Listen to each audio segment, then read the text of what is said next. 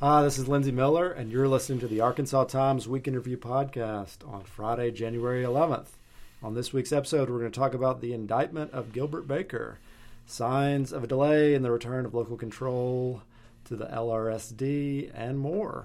I'm joined as usual by Max Brantley. Afternoon. So uh, the rumors were true. Former Republican State Senator Gilbert Baker was indeed indicted today by a federal grand jury for bribing former judge Michael Maggio, who's now serving a prison term in, in federal prison. Yeah, well, I want to say immodestly, we got the jump on this early in the week by pointing out that Mike Maggio, for something like a month, has not been in federal prison where he's supposedly serving a 10 year sentence but in parts unknown and been spotted in Little Rock. Well, it turns out indeed he's cooperating with prosecutors and has decided belatedly, prison will do that to you, that maybe it'd be in his interest to help them prosecute some more people in his bribery case.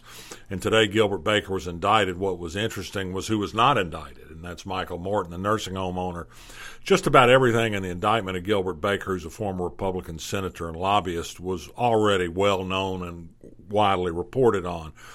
Baker uh, used people to set up a bunch of PACs to funnel lots of money from Michael Morton to uh, Mike Maggio for a race he planned to make for State Court of Appeals. And very shortly, just about the very time that uh, Mike Maggio reduced a jury verdict against one of Mike, Michael Morton's uh, nursing homes in Faulkner County from 5.2 million to 1 million dollars, the money started flowing into Mike Maggio's campaign. There are a lot of text messages back and forth between Maggio and Baker and assorted people were in on the scheme. Uh, what they don't have is, uh, and clearly Maggio's cooperating, but pretty clearly Gilbert Baker is not. He was indicted. He didn't enter a plea. I think there were efforts made to once again bring Baker to the table to turn for the government and help them get Morton. As of yet, that hadn't happened. Doesn't mean it won't yet happen. Morton, of course, says, yes, I've given campaign contributions to Mike Maggio and others, but it was all legal. And really, the only person I think that can really land Mike Morton is Gilbert Baker. And if he doesn't talk, they may never charge Michael Morton. However, the Baker, time is ticking. But well, time is ticking now. Although the last check was sent at the end of January 2014. There's a five year federal statute of limitations. However, there's a conspiracy charge involved. And, and if you continue to talk about the conspiracy, that's also an overt act. And the indictment today against Gilbert Baker describes the conspiracy as continuing into June of 2014. So there's maybe another six month window still at work, but that would be a matter for the for the lawyers to argue about. Uh, you know, there's there's as I say, most of it's not new, but pretty clearly, Mike Maggio is prepared to say that Gilbert Baker, what was offered to him was a pure quid pro quo. That uh, he's lied previously to the Ethics Commission and others about not knowing that there was any expectation of him delivering for Morton. And and there's a lot of other people involved in this. Uh, not and I want to say quickly before I name all these names, this indictment against Baker alleges no criminal activities against these people, but you know, you just don't want to be associated with a chain of events that includes setting up PACs to send money. Chris Stewart, a Little Rock lawyer, did that. It also would appear, however, that he's been accused of making straw contributions to the Maggio campaign and getting repaid with Morton money. There are people like Marvin Parks, a former legislator, Bruce Hawkins, a former legislator and lobbyist, Michael Lamoureux, a former legislative and lobbyist, all of whom work for a tort reform operation that Michael Morton has supported over the years, who've had some role in working and scheming on who gets elected to, pol- to political office. And then finally, there's Rhonda Wood, once Mike Maggio's best friend, sat on the bench in Faulkner County with with uh, Maggio. She's not named by name, but she's named by reference. Individual E, I think she's called in the indictment, is somebody who met too with Baker about campaign contributions for the 2014 race. She received $48,000 from Michael Morton. This is something we've reported before. And, and she said, I didn't do anything in return for it, and I was very careful about judicial awareness. But again, to have a sitting member of the Supreme Court knotted up in a campaign to elect people in which at least one of the candidates supposedly was involved in a bribe scheme, it doesn't exactly shed a lot of glory on anybody. No. So, uh, anything else to watch for in the coming days? That I think in the short run, in this case, no. Uh, however, I, I want to say that concurrent with the the explosion of rumors that turned out to be true about the Maggio Baker case is a is a new rise in information about other continuing investigations of at least two other legislators. One one again accused of working with a special interest lobbyist in a private business in a way that may be legal, maybe not, and then another person involved in the great uh, Rusty Cranford kickback case with the the social services agency, maybe somebody else who's perhaps received kickbacks in, in return for guiding some money to that agency. This is all still in the rumor category, but uh, it seems pretty clear that people are still talking to federal prosecutors. Still, the grand jury is still meeting, and so who knows? There may be more. My my own view of this is the more they indict, the merrier. That maybe it'll discourage some of this kind of activity in the future.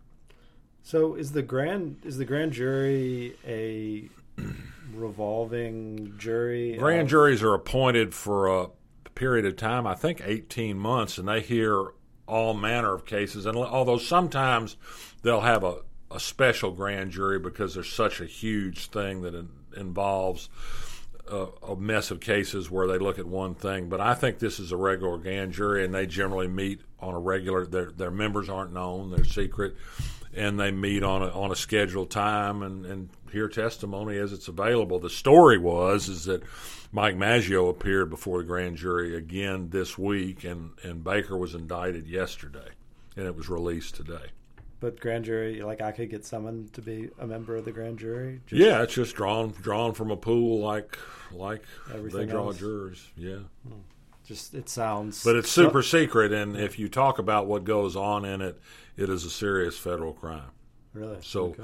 there are not many leaks that come from grand juries as a rule. Sometimes, but not often. Though, of course, and, and we're not suggesting that that happened in this case. No, no, no, no, no. However, I, I mean, I think I can more than provide more than a hint of why things were coming out in this case. We know they've talked to Mike Maggio. We know they've talked to Gilbert Baker. We know they've talked to a range of people named in this indictment, all of whom were represented by lawyers.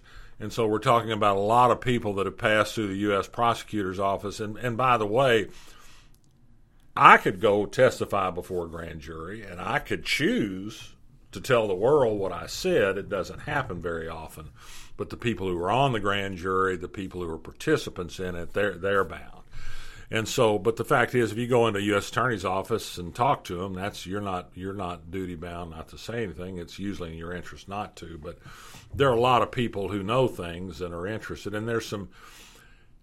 Well, let's call them innocent bystanders, or maybe not so innocent bystanders these are all people who knew each other well, who were friends, who worked together, who were associates in business together, and and so they're exchanging notes, and word is getting around. Okay, uh, well, let's move on. So the State Board of Education met today and unexpectedly uh, turned uh, again toward the Rock School District. Uh, State Board member Susan Chambers who's often uh, talked a good game when it comes to LRSD and rarely voted. She's from Northwest Arkansas, by the way. Voted that way. Uh, brought up her frustration that there uh, wasn't, uh, there or isn't a plan, a clearly outlined plan for returning the district uh, to local control of what's going on with it. And uh, Charisse Dean of Little Rock and Fitz Hill, also of Little Rock. Um, both chimed in saying they too were uh, concerned about this. In the course of that conversation, uh, board chair Jay Barth, also of Little Rock, uh, asked for clarification about when the, the district was, uh, when the timeline for return to local control. And uh, state uh, education department attorney Lori Freno said um, that only movement had to happen by January 1st. She, this, the department, a different department attorney last year had said the school board needs to be in place by not January 1st. I'm sorry, by the whenever it was January. Basically, 28th. the previous legal opinion said elections needed to be held in November 2019. right. So and the now Freno today says they don't need to be held until November 2020, which is significant in a couple of ways. Number one, it's another year, which means the Little Rock schools will be in effective state control for six years, not five. It also puts the election in a presidential election year where there'll be a huge turnout.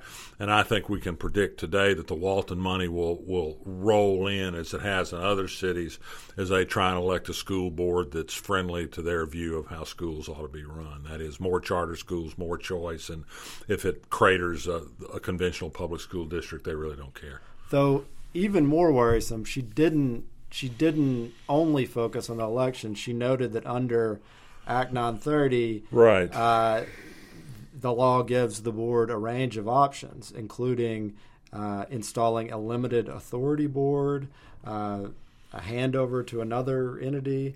Um, Right, and- uh, and then right. There, there dot, might dot, not. dot. There might not. Right. There was a change in the law that gives the state board of education just unlimited authority, and I don't. I don't think there's any guarantee we ever get the school district back. By coincidence, uh, the Associated Press held a, a legislative preview today, and uh, Benji Hardy was there, and he asked the governor when the district uh, needed to be returned, and Asa said, uh, "Well, we need to return local control when, whenever the school children are getting a quality education." Uh, that's the responsibility of the state, and that's what's caused the State Board of Education to bring under state control the Little Rock That's not a very good answer. Then he went on to say, We do not want state control over any school district one day longer than is necessary to achieve that academic performance. Well, that's that's a terrible answer. That's what we're measuring. There is a timeline right now under current law, which is five years. There may be some exceptions to it, but it's generally a five year time frame.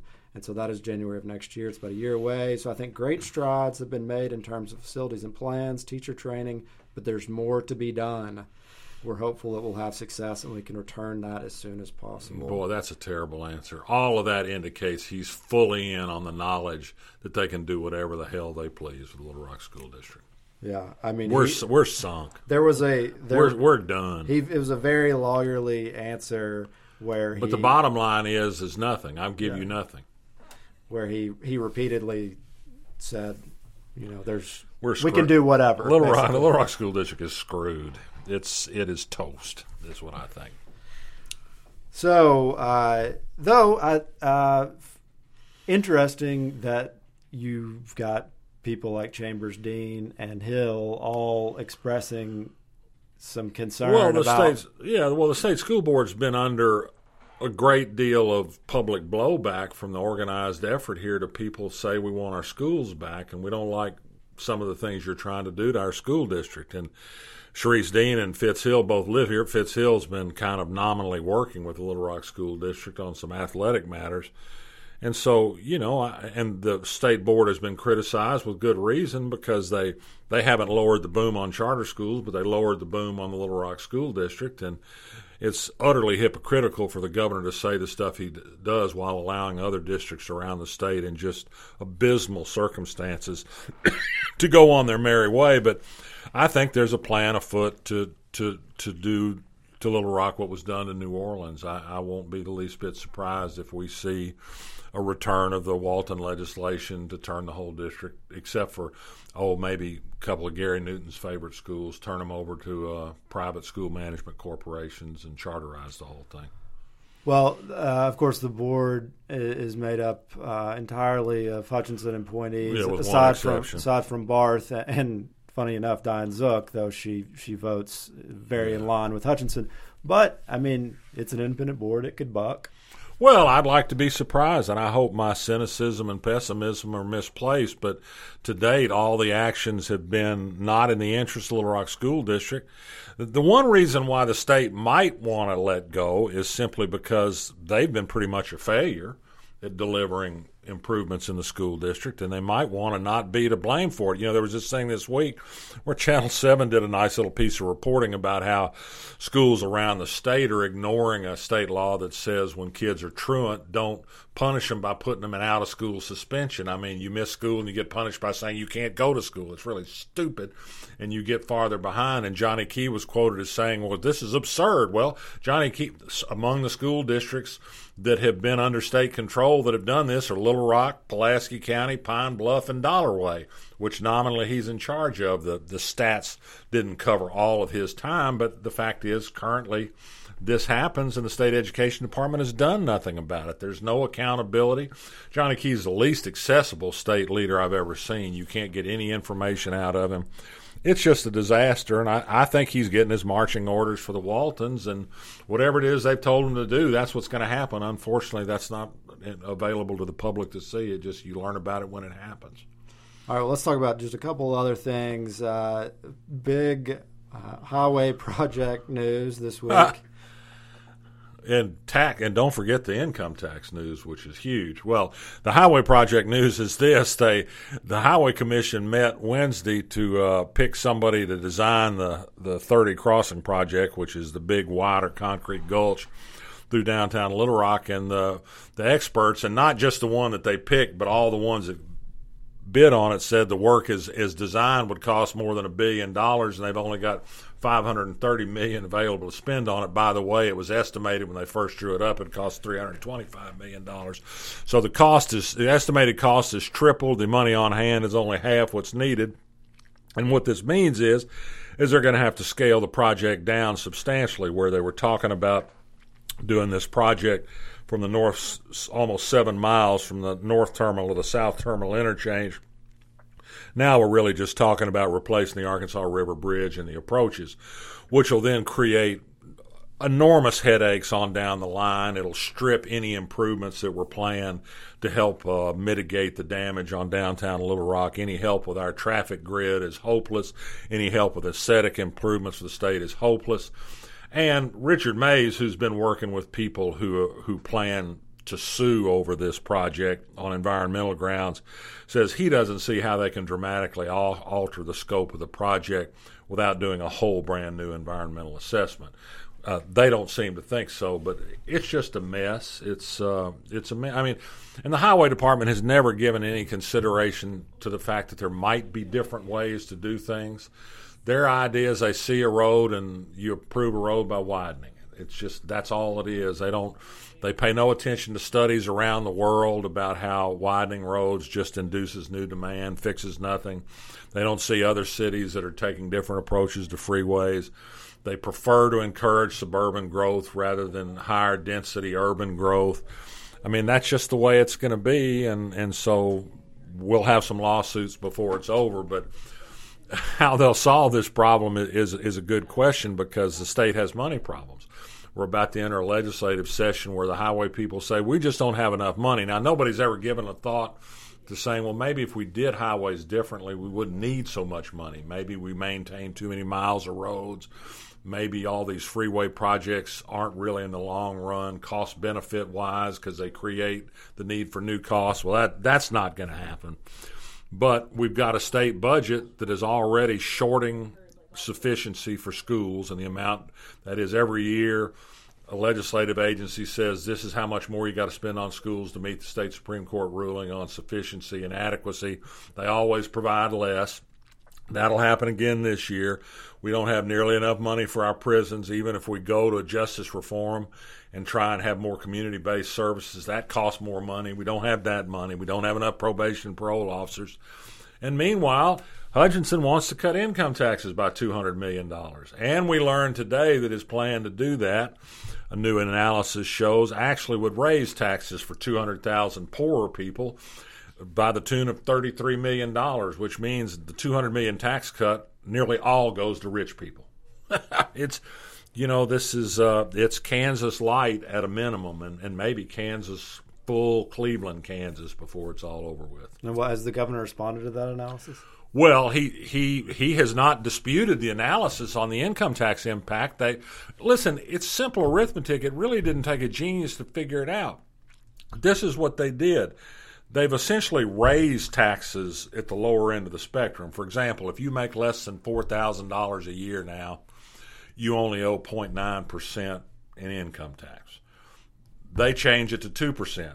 That's a 100% increase in your income tax for however, and there are thousands and thousands of people who pay at that level. Well, but then they've lo- then they've lowered the top bracket from 6.9 to 5.9 percent. That's a 15 percent cut in your effective rate, and if you're Jim Walton, that tax cut is worth millions of dollars to him. And so it just the the, the arithmetic and and it's reflected throughout the scale. I don't. I think you have to get up to fifteen or eighteen thousand dollars before you start to pay it at a rate at the higher rate but everybody is paying that higher rate at the lower bracket. I mean, it's I'm not explaining this very well, but believe me, it's arithmetic. He doesn't dispute that in short, but he said, "Well, we're going to fix that." But I don't see how you fix it unless you take some money away from rich people, which doesn't seem to be popular these days, or you reduce the size of the tax break. So uh, good good luck for that. And they want to and they want to rob general revenue to pay for highways, and you know they're going to steal some sales tax to pay for highways. I you know I I uh, I don't see how they get their way out of this, really, but who knows? And to update uh, something we talked about last week. Former, and never mind Medicaid, sure. which is a disaster. Read uh, Benji Hardy's latest report on that on the Arkansas blog. Uh, to update what we talked about last week, former Republican legislator Duncan Baird was indeed picked as the new director of the Arkansas Public Employees Retirement System. What a shock! And so I'm sure very shortly now we'll hear that Charlie Collins has risen to succeed Duncan Baird at DF&A. Well, you know, Duncan Baird seemed to be a nice guy, and I, he's, I think, competent on a numbers point of view. And, you know, you got to give your friends jobs, and that's, you know, they, they changed the law so Asa could control the board and get rid of the previous director, Gail Stone, who did a good job, by the way, and put Duncan Baird in her place.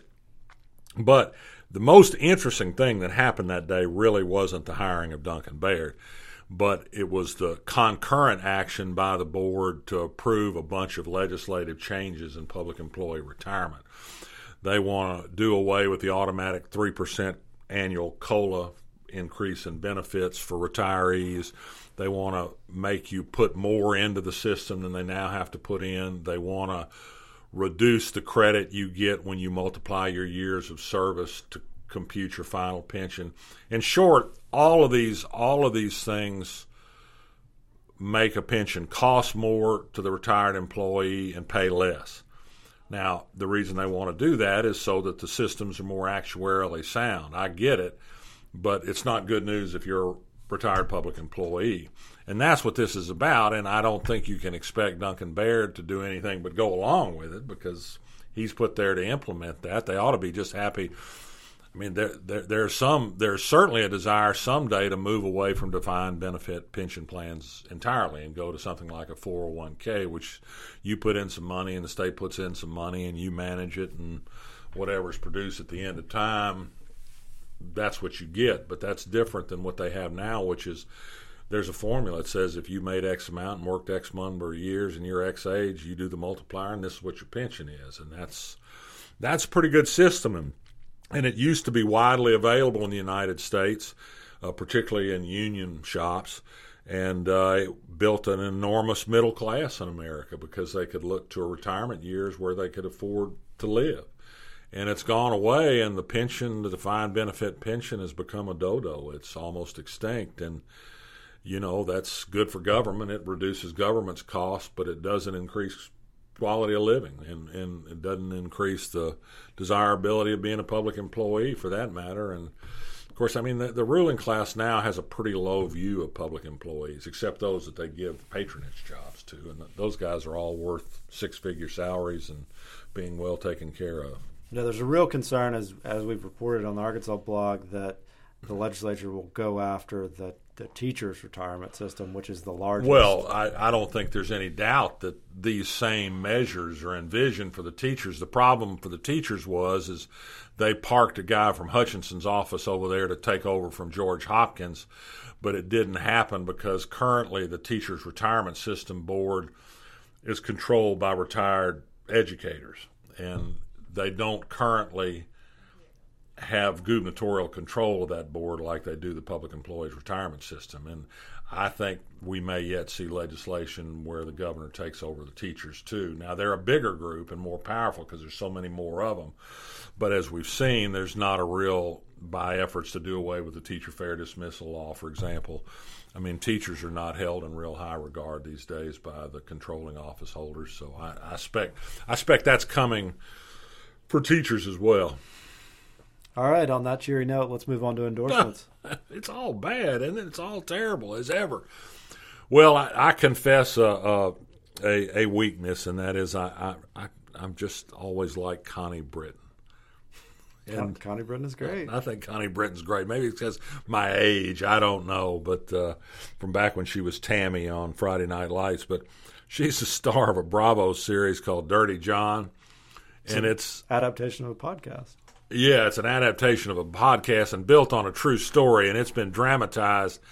And I don't know necessarily that the that the enactment of it is that great, or that Connie's that great. Except I think she's kind of hot for an old lady. But you know, but uh, but the story is fabulous. It's about this serial con man who tricks women into all sorts of things and and just you know in in in her case she's a very successful designer and it's a gold digging scheme. And and he just gets these women to, to buy all kinds of outlandish stuff and it's all apparently true. I mean only mark and their deaths and just terrible things that happen. So it's the story itself is is pretty engrossing. Okay. Are you going to watch true detective this sunday? Well you know i really was bummed out. I quit series two. It was so bad and I know this one's in Arkansas. I just read a big New York Times review today that said it wasn't that hot, but it was kind of more like Series 1. So if you just viewed it as kind of in that fashion, it was okay. So maybe. I mean, I'll, I'll probably try it. Yeah, I mean, I'll probably try it. Okay. Well, uh, Sam Eifling, our excellent movie critic, is going to be doing weekly recaps. So check that out on arktimes.com. Uh, and also, uh, I hope people know, but we haven't mentioned on the podcast that – we uh, ended the weekly edition at the end of last year and have been furiously preparing the first uh, monthly magazine, which comes out January 31st, uh, if the creek don't rise. Um, and I think it's going to be great. It's going to be a glossy, slick magazine. It's kind of be more than 100 pages. Somewhat so back to our roots as a monthly magazine, but but probably a little newsier. Probably, yeah, would you say? I think so. I think and so. and but but please the the blog and the website not only don't go away, but I think they're going to be more vibrant. Yeah, we are. Uh, we're we are steadily investing more in those. So so stay with us and uh, don't be shy about telling us what you think and what we can do better. Um, my endorsement though is making uh, homemade wooden toy weapons for your children. Uh, I made I made my son's swords, uh, wooden swords for Christmas, but then my wife vetoed giving our four year old son one because she was afraid he would brain his older brother, which was probably prudent. Um, and but then I found when I was at home a, a rubber rubber band gun that either my dad or my grandfather made for me when I was a kid, and brought that home and then used it as a template to to make some more. Um, I'm in the process. Rubber band gun won't put your eye out.